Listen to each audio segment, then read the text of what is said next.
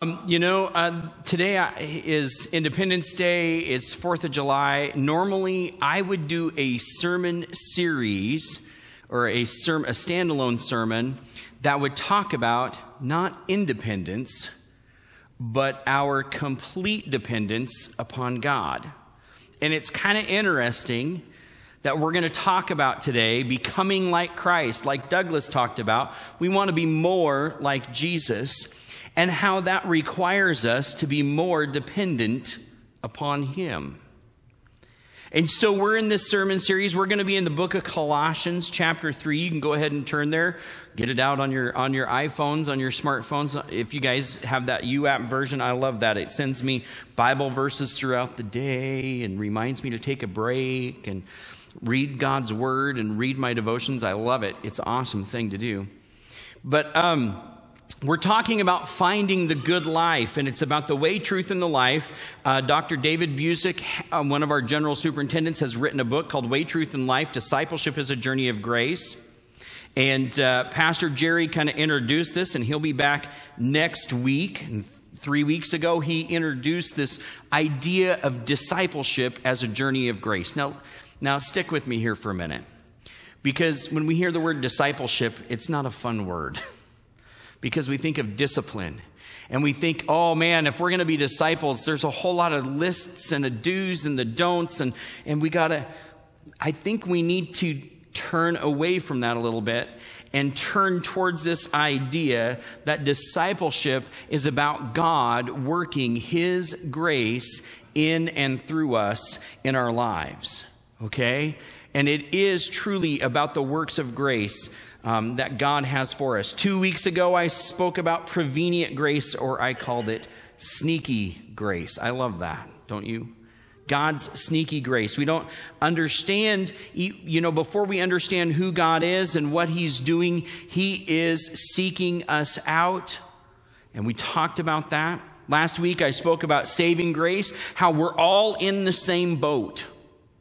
It wasn't our fault that I'm in this boat, but I have a responsibility to deal with this idea of sin. And I hope that some point in time last week, you took a little bit of an inward inventory wherever you are on this journey, looking to find yourself. Where am I at in all of this? Remember, we talked about blind Bartimaeus sitting by the roadside, crying out and we talked about Zacchaeus being up in the tree trying to get a look at Jesus, but they both needed saving grace to invade their lives. They were both in need of a Savior. They were in the same situation or in the same boat. Maybe you've experienced what it means to begin this journey of grace. Maybe you're looking for what's next. I mean, salvation isn't just to escape hell and death and the grave, although I would have to say that's pretty good reasons to be saved, right? that's pretty good reason to put your faith and your hope and trust in Jesus Christ, right? I mean, I'm thinking that is, but we're not just saved from something, but we're also saved to something, and that is to the benefit of others. We are saved and restored, which is our benefit but then we're also commissioned to work alongside of Jesus in the kingdom, which is to the benefit of others which means we're saved to something. So, wherever it is you found yourself in this last week, I want you to know that Jesus is with us here today. And I want us to listen to him this morning, the word that he has. I prayed the Holy Spirit would have freedom to move on our hearts. And I want us to take just a moment. And as I'm speaking and we're getting ready, would you take a moment and ask the Holy Spirit, would you have freedom to move on my heart this morning? That he would do the deeper work within you to be changed by the end of our time together. Because today I want to talk about something different. I want to talk about becoming like Christ, and I want to talk about his sanctifying grace. It's the grace that God has for us and that the Holy Spirit does, that deeper work within us. We are responsible, we have a responsibility in this, in that we consecrate, which is just a big word saying completely turn our lives over, past, present, and future life to Jesus, consecrate. We have a responsibility to consecrate our lives to Him. But it's the Holy Spirit who does the work, who does the shaping, who does the molding, who does the transforming, who does the changing. It's the Holy Spirit who does all of these things. And it's not just for us. I don't get saved so that I can come in here and sit on a pew and feel all nice and warm and fuzzy and know that I'm going to heaven. I am saved so that I can work alongside of Jesus in his kingdom. We want to enlarge God's kingdom. We want to bring others along. We want other people to experience this salvation. You know, I talked about this morning about how, you know, this is Independence Day. And really, truly, if we look at it, when we are fully dependent upon God, we experience what true, real independence is because that is independence from the boundaries, from belonging to, from the shackles of sin in our lives. I, I bet we don't understand what it means so much to be bound up by sin until we've experienced the independence from sin. So let's read together Colossians chapter 3, starting in verse 1. Since then you have been raised with Christ, set your heart on things above, where Christ is, seated at the right hand of God. Set your minds on things above, not on earthly things. For you died, and your life is now hidden with Christ in God. When Christ, who is your life, appears, then you also will appear with him in glory. Put to death, therefore, whatever belongs to your earthly nature sexual immorality, impurity, lust, evil desires, and greed, which is idolatry. Because of these, the wrath of God is coming. You used to walk in these ways in the life you once lived, but now you must also rid yourself of all these things anger, rage, malice, slander, filthy language from your lips. Do not lie to one another, since you have taken off your old self with its practices and have put on the new self, which is being renewed in the knowledge and the image of the Creator. Here there is no Gentile, no Jew, circumcised or uncircumcised, barbarian, Scythian, slave or free, but Christ is all and is in all. Therefore, as God's chosen people, holy and dearly loved, clothe yourself with compassion, kindness, humility, gentleness, and patience. Bear with each other and forgive one another. If any of you have a grievance against someone, forgive as the Lord forgave you. And over all these virtues, put on love, which binds them all together in perfect unity. Let the peace of Christ rule in your hearts, since as members of one body you were called to peace, and be thankful. Let the message of Christ dwell among you richly as you teach and admonish one another with all wisdom through psalms, hymns, and songs from the Spirit, singing to God with gratitude in your hearts, and whatever you do, whether in word or deed, do it all in the name of the Lord Jesus, giving thanks to God the Father through him. May God add to his word this morning, the word of God for the people of God. Can we all say together, Thanks be to God? Amen. You know, many times in our lives we want to do the right thing. We do. I get up every morning wanting to do the right thing. I don't know anybody who gets up in the morning wanting to do the wrong thing. I know a lot of people who get up in the morning, they want to do the right thing, but then somehow they end up putting their own desires first, and that is how things tend to get kind of sidetracked and off. You know, it's, it's like, um, you know, on Monday morning I want to get up and I want to pray and I want to read my Bible, but you know what? It's Monday, it's not Sunday. It's just Monday. Ugh. Why do I need to worry about that on Monday? Well, because if your faith is just Sunday faith, it's not going to get it done. You know what I'm talking about, right? Y'all have friends that are, I go to church on Sundays on Christmas and Easter, right? We know this. We get this. But that's not the kind of faith we're talking about. That's not what consecration is. That's not what we're talking about when we're talking about God's sanctifying grace working in us and through us. Because there's a lot of work Christ wants to do that shapes us and molds us and changes us to be more like Him. Remember, Jesus loves you right where you are. But He loves you enough to not leave you there. It's this gap between salvation, making Jesus Lord of our life, asking Him to come into our heart, asking Him to, to take control of our lives, asking Him to do what it is that He needs to do. There's a gap between that and then what's called glorification, which is when we go to heaven, right? Now, I know that some people thought, especially in the Church of the Nazarene, some people thought that sanctification was glorification. You know how I know that? Because I've heard the testimonies. I was saved in 1945. I was sanctified in 1946, and I've never sinned since. And then I've watched their family members roll their eyes. they do one of these things, which couldn't speak more louder than the words of if they got up and said, Oh, really? Yes, you have. Okay? We, we, have, we have confused this idea of sanctification with glorification, which is the end result of what? Of living a life that is the Jesus way, living it according to the Jesus truth, living life the way God designed human beings to live when He first created Adam and Eve before sin ever entered into the garden. That's what this whole thing is about. For many of us, we became Jesus followers. Not yet disciples, but we became followers. We handed over the story of our life to Jesus for the sake of redemption. Jesus, here's my life in a book.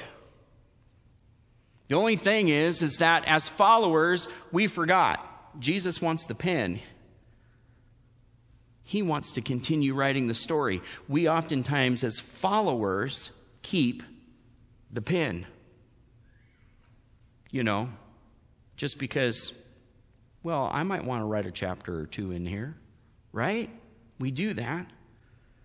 The work in the gap between salvation and glorification means that we hand over that pen to Jesus and we let Him script our story. We let Him write every line that comes after that moment that we place our life in His hands and we begin to enter into a kind of relationship where we begin to take our cues from Jesus. You see, there's a difference between just simply saying, Jesus is Lord of my life, and actually making Him Lord of your life. Did you know that? I can go out here and walk up and down the street and ask people, Is Jesus? Oh, yeah, Jesus. I know Jesus. I love Jesus. Oh, yep, yep, yep. Yeah. What are you doing for him? Well, you know. I go to church on Christmas and Easter. That's what I'm doing for him. Right? We, we see this idea of we want to follow Christ, but, but we're not really a disciple. It's like Douglas said if I want to be like Jesus, I got to do the things that Jesus did. We have to be moldable and shapeable. We have to not just let Jesus be the redeemer of our story, but we also have to let him be Lord of what comes next. And that's what I want to talk about this morning. The first thing, I want you to write this down. If you got pen and paper, I have a little notepad on my phone. I often type myself a little note in there. Original sin is real. I want you to think about this for a minute. Sin is like this twofold issue. Okay? There are sinful acts that we do. Okay? Those things we feel guilty for. God puts a conscience in us. We feel guilty for those things. We're going to talk about that in a little bit. But there's also this drive or desire I have to go do the things that I know I ought not be doing. You want to test this theory? Tell a three year old there's cookies in the cookie jar, but you can't have one till dinner. And then tell me what happens next. Because I guarantee you that three year old's to look at them cookies, and if that three year old is anywhere worth their salt, they're to find a way to go get a cookie before dinner because there's cookies in the cookie jar. Right? At three years old, Tell me, we do not have a propensity to do what we're told not to do. What did Adam and Eve do? God told them, go and subdue the earth. And we think about that word subdue. I know I've said this before, but I'm going to say it again. It's not about conquering the earth. That was not what God was telling him to do. If you look at that word in its original languages, God said, go discover how I did this. God was telling them, go be scientists, be biologists, go figure out how I created this world that you're living in, this Garden of Eden. They literally had millions of things to do. And then he said, and you can eat from anything you want to eat except for the one tree. And what did Adam and Eve do? They ate from the one tree he told them not to eat from. And there's a whole bunch of stuff behind all that. But I'm telling you, this idea of original sin that we are born with this desire, it's real.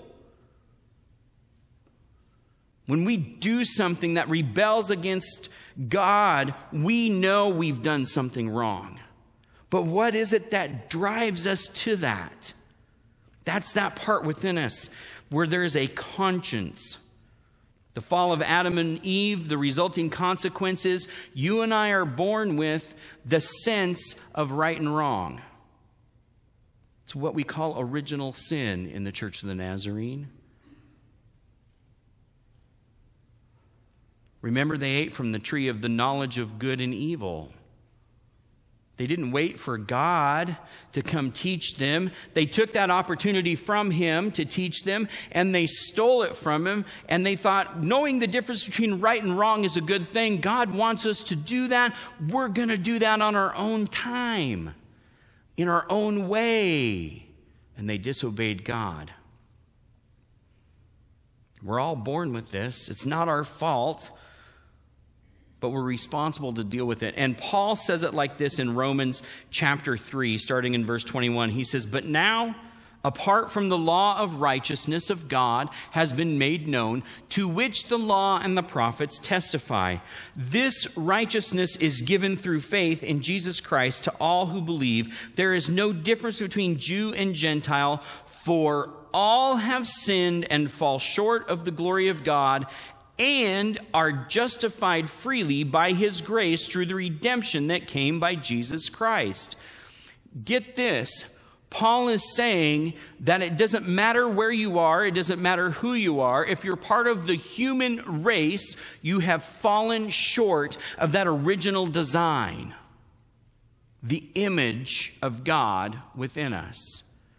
Jesus said if we were going to fulfill that, we would do two things. We would love God and we would love others as we love ourselves, right? That's the fulfillment of the image of God. We would be in right relationship with God the Father and in right relationship with each other. And Paul is telling us that all those who come to Jesus Christ are therefore justified freely by his grace through that redemption. And that brings me to my next point. You need to write this down. Redemption is necessary, but it's not everything.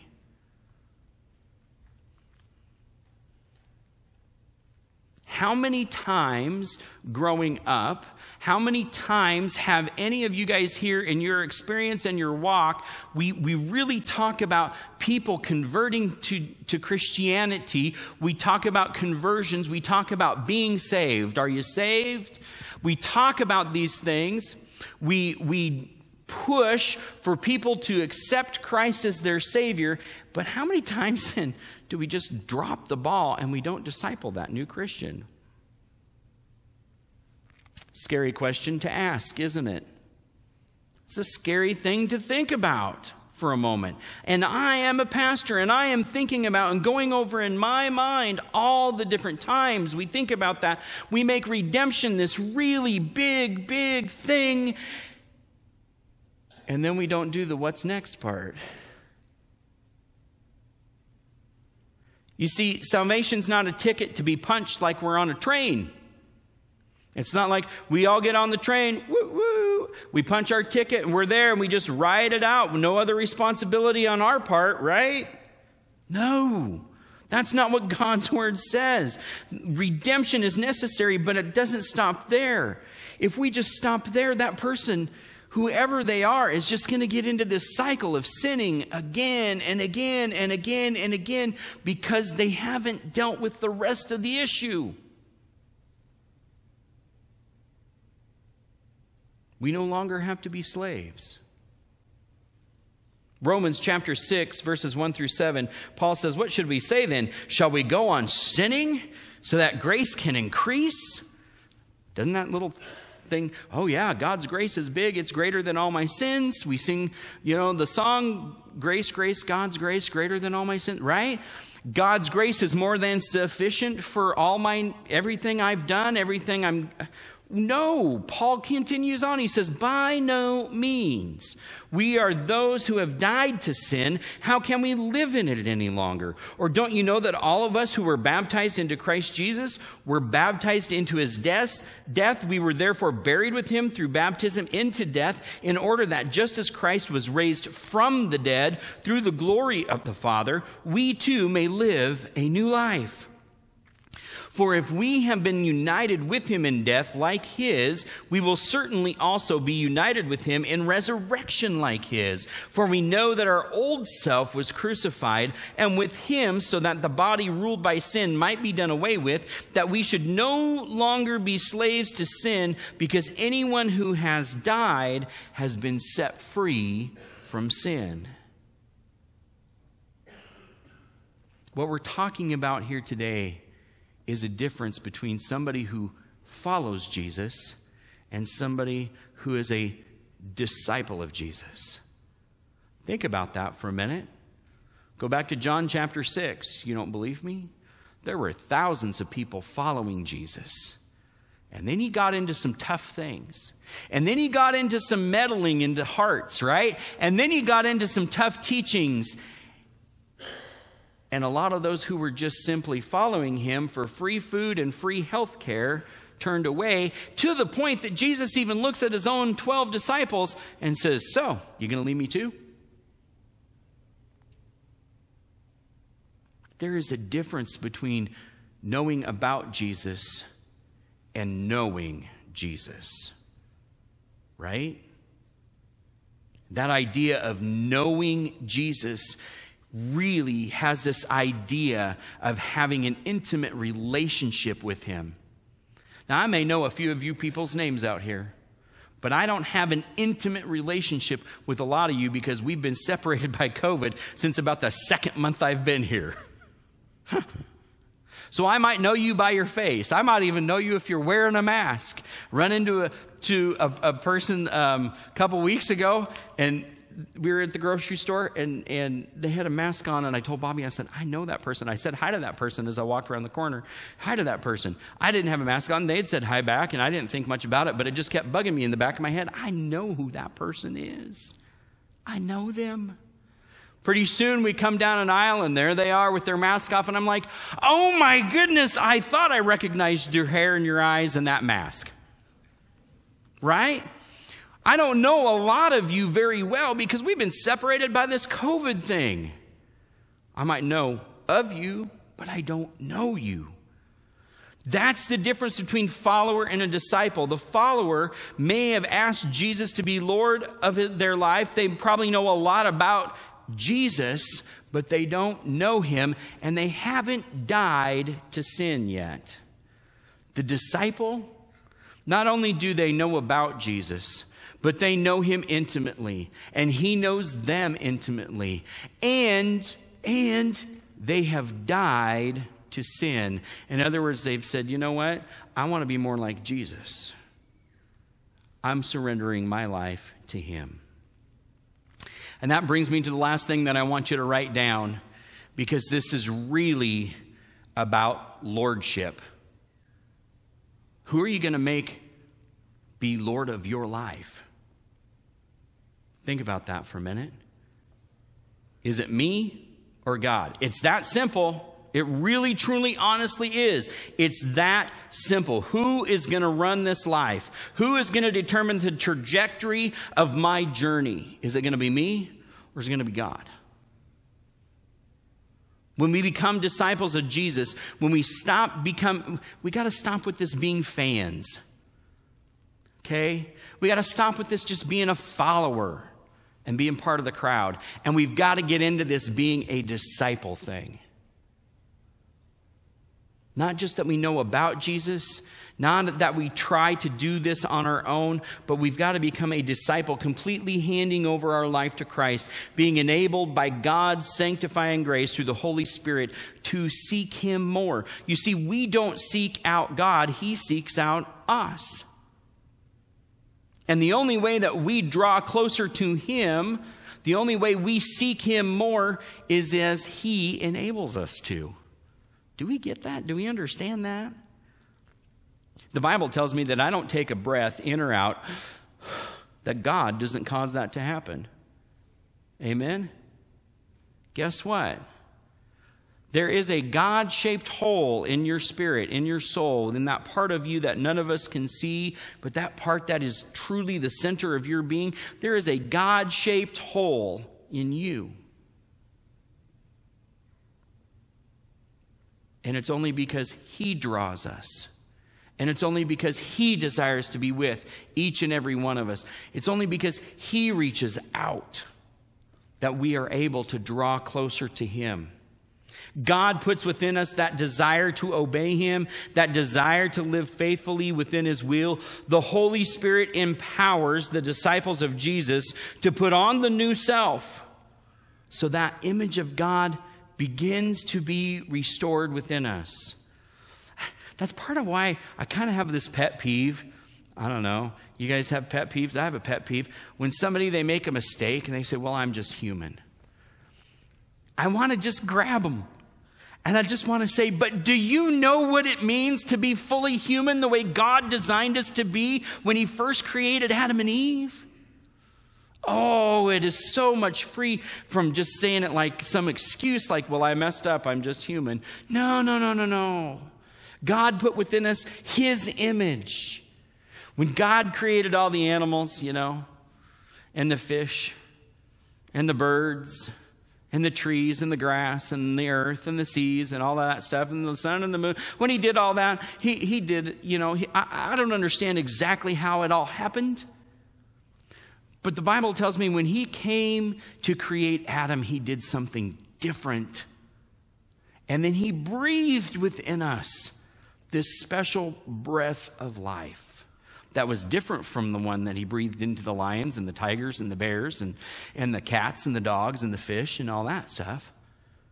He breathed, there's something different about you and I. And it's that image of God that we have within us. Oh, it's fractured.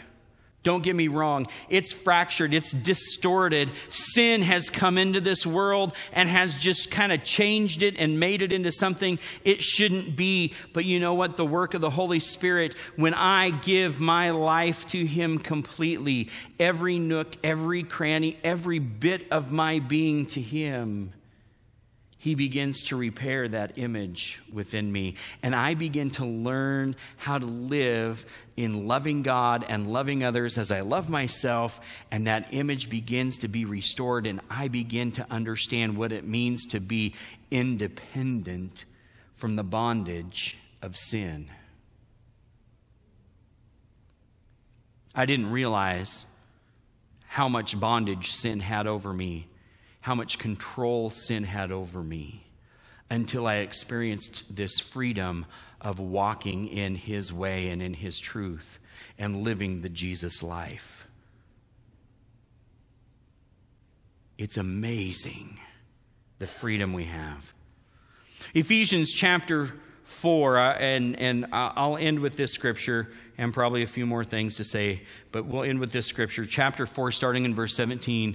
This is Paul telling the church in Ephesus. He says, So I tell you this, and I insist on it in the Lord, that you must no longer live as the Gentiles do in the futility of their thinking. They are darkened in their understanding and separated from the life of God because of the ignorance that is in them due to the hardening of their hearts. Having lost all sensitivity, they have given themselves over to sensuality, so as to indulge in every kind of impurity, and they are full of greed. That, however, is not the way of life you learned when you heard about Christ and were taught in him in accordance with the truth that is in Jesus. You were taught with regard to your former way of life to put off your old self, which is being corrupted by its deceitful desires, to be made new in the attitude of your minds and to put on the new self, created to be like God in true righteousness and holiness. Therefore, each of you must put off falsehood and speak truthfully to your neighbor, for we are all members of one body. In your anger, do not sin. Do not let the sun go down while you're still angry. And do not give the devil a foothold. Anyone who has been stealing must steal no longer, but must work, doing something useful with their own hands, that they may have something to share with those in need. Do not let any unwholesome talk come out of your mouths, but only what is helpful for building others up according to their needs, that it may benefit those who listen. And do not grieve the Holy Spirit of God, with whom you were sealed for the day of redemption. Get rid of all bitterness, rage, and anger, brawling and slander, along with every form of malice. Be kind and compassionate to one another, forgiving each other just as Christ, in Christ, God forgave you. I don't know if you noticed this, but when Paul's talking to the churches in in Corinth and in Ephesus and in Galatia and, and Philippi, when he's writing these letters to them, do you notice he's talking to them as if they have a level of responsibility in this. It's not just that God does the work in their heart, but they have a responsibility to be conscious of the things that they ought not to be doing and they need to turn away from them on purpose. Do you ever get that? Man, I read that and I hear Paul telling us this. You know, don't do this and do this, but do this and do this and get rid of that and get rid of this. But the whole thing of it is, is that God's salvation saves us from the power of canceled sin. It saves us from the pit of hell, death, and the grave, but it also saves us to something. The only thing is, we can't do that something if we are not fully committed to Christ. It's the ongoing work of the Holy Spirit. Now, if you've watched the devotions this week, you know I've been talking about sanctification this week. And there are, uh, there are moments in my life where I can go, God's sanctifying grace hit me like a two by four and smacked me right upside the head here in my life. Right? But it didn't stop there. It didn't end there.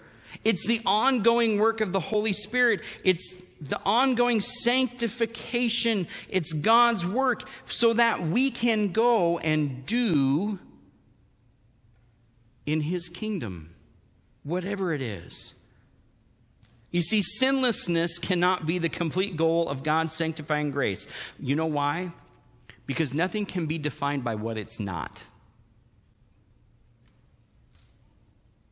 Sanctification cannot be defined by its sinlessness.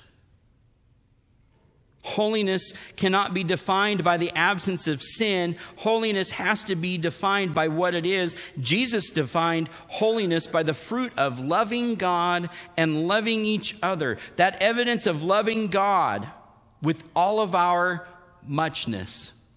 I'll say it. You see, when Jesus was asked about the two commandments, he said, what, what, What's the most important commandment? He said, Love God with all your heart, your soul, your mind, which is in Deuteronomy. And then he added a fourth word, your strength, which is actually the same word for mind, but the way that it's used, it really means all of your muchness. It's not talking about physical strength, right? We can go over here to Gold's Gym. We can see who can lift up the most weights, right? We can do that, right? We can see physical strength. But they're talking about what other strengths do you have? What other talents do you have? What gifts do you have? What resources do you have? It's all of your muchness. And then love your neighbor as you love yourself. That's as important as the first one. All of the law and the prophets are summed up in these two commands. And then the smarty pants lawyer, well, he was a Pharisee, but basically he was a lawyer. Okay, the smarty pants lawyer said, Well, then who is my neighbor? That's when Jesus got really rude and said, Well, it's the Good Samaritan. I don't think we really understand how much a slap in the face that parable was to that Pharisee that day when Jesus said, Well, it's the Good Samaritan. Because he kind of threw it back at him at the end of the story. You don't believe me? Go read the account. At the end of the story, he says, Which one of those three was more like a neighbor to the man who was beaten and left on the side of the road to die? And the Pharisee couldn't argue with it. It was the Good Samaritan. This idea of sinlessness, this idea of sanctification. A friend of mine um, wrote, and I, I, love reading her books and things, and, and I've, I've met her several times, and, and um, she kind of gets on my case because, you know, I think of her as a theologian, you know, a real theologian, and I call myself, you know, just the armchair theologian, you know, because I don't have a degree in theology, right? And I'm not teaching theology and everything. But we got this idea in our brains that we hit sanctification. And she says it like this, and I love it. I love it. I will use this till the day I die. And then we have this little red button up under our rib that pops out, kind of like the Thanksgiving turkey, and we're done. That couldn't be further from the truth because we're not turkeys, right? Sanctification doesn't mean we're done. Salvation is, is the beginning, it's the gate. We open the gate, we start going out, and we get on this journey. Sanctification is that ongoing work that the Holy Spirit does between the time that I am saved and the time that I go be with Jesus. It is a journey, it is a process, it is a long time. And I may be able to point to some specific events. I can remember being on a platform at Wenatchee Church of the Nazarene and thinking to myself, God, I am so glad I have made it a point to follow you and not been like so and so that I know and not been like this person over here that I know. They're off just living like terrible, terrible things and doing drugs and, and having sex with everybody all over the place and everything. I'm so glad that I am not like them and that I just did this and, and here we are singing. i I'm singing a song in a quartet and all of a sudden the Holy Spirit smacks me upside the head. Dan, you did that, and you're living this life because I put so and so in your life. And I planted a seed here, and I planted a seed there, and I did this in your life. What did you do? You couldn't make any of that grow. I can remember another time in my life where, you know, Bobby and I, we had both run away from God, and uh, after we had come back to the Lord, we had, we had three little kids, and, and again at the Wenatchee Church, and then up at, up at Sandpoint, and then over in Moscow area. And I remember, I remember, I began to lead worship in the youth group, and I thought, you know, I, I know I was supposed to be a pastor. God told me that when I was about 10 years old. I went down to the altar at, camp, at summer camp, and I knew that's what God was calling me to do. But I blew it. So now I'm just going to be the best layperson that the church can have. I'll volunteer to do everything. We'll be there on the work days. You know, I'll, I'll lead worship for the teens. Uh, I'll be with the junior high kids. We'll teach junior high Sunday school class. We'll do this. We'll do that. We'll be in the children's department. We will live at the church. But, you know, I just kind of blew it. And I can remember the very day the pastor's wife said to me, Dan, has anybody ever asked you or talked to you about becoming a pastor? And I said, Nope. Can I say that we call the Holy Spirit sometimes the Holy Ghost? I think because he haunts us. Because there were weeks and weeks that I couldn't eat, I couldn't sleep, I couldn't function because all I heard was my pastor's wife asking me, Has anybody ever said anything to you that maybe you ought to think about? You ever think about being a pastor?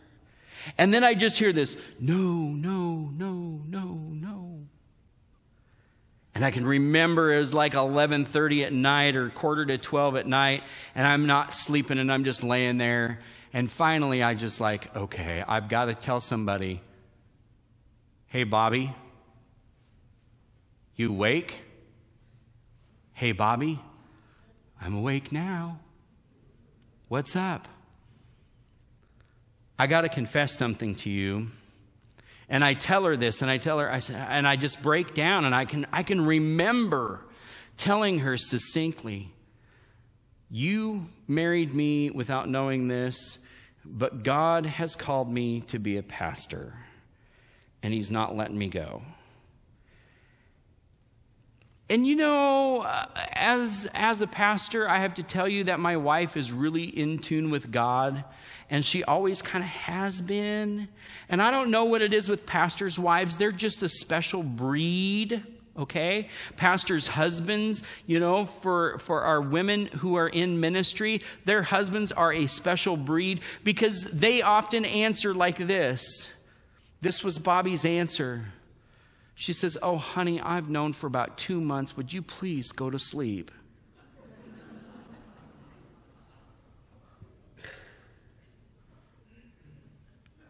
That was God's sanctifying grace. That was this moment where it was like this confirmation from the Holy Spirit. And all of a sudden, I was like, oh my goodness. And, and then began this journey and God's growth that He did in me and through me.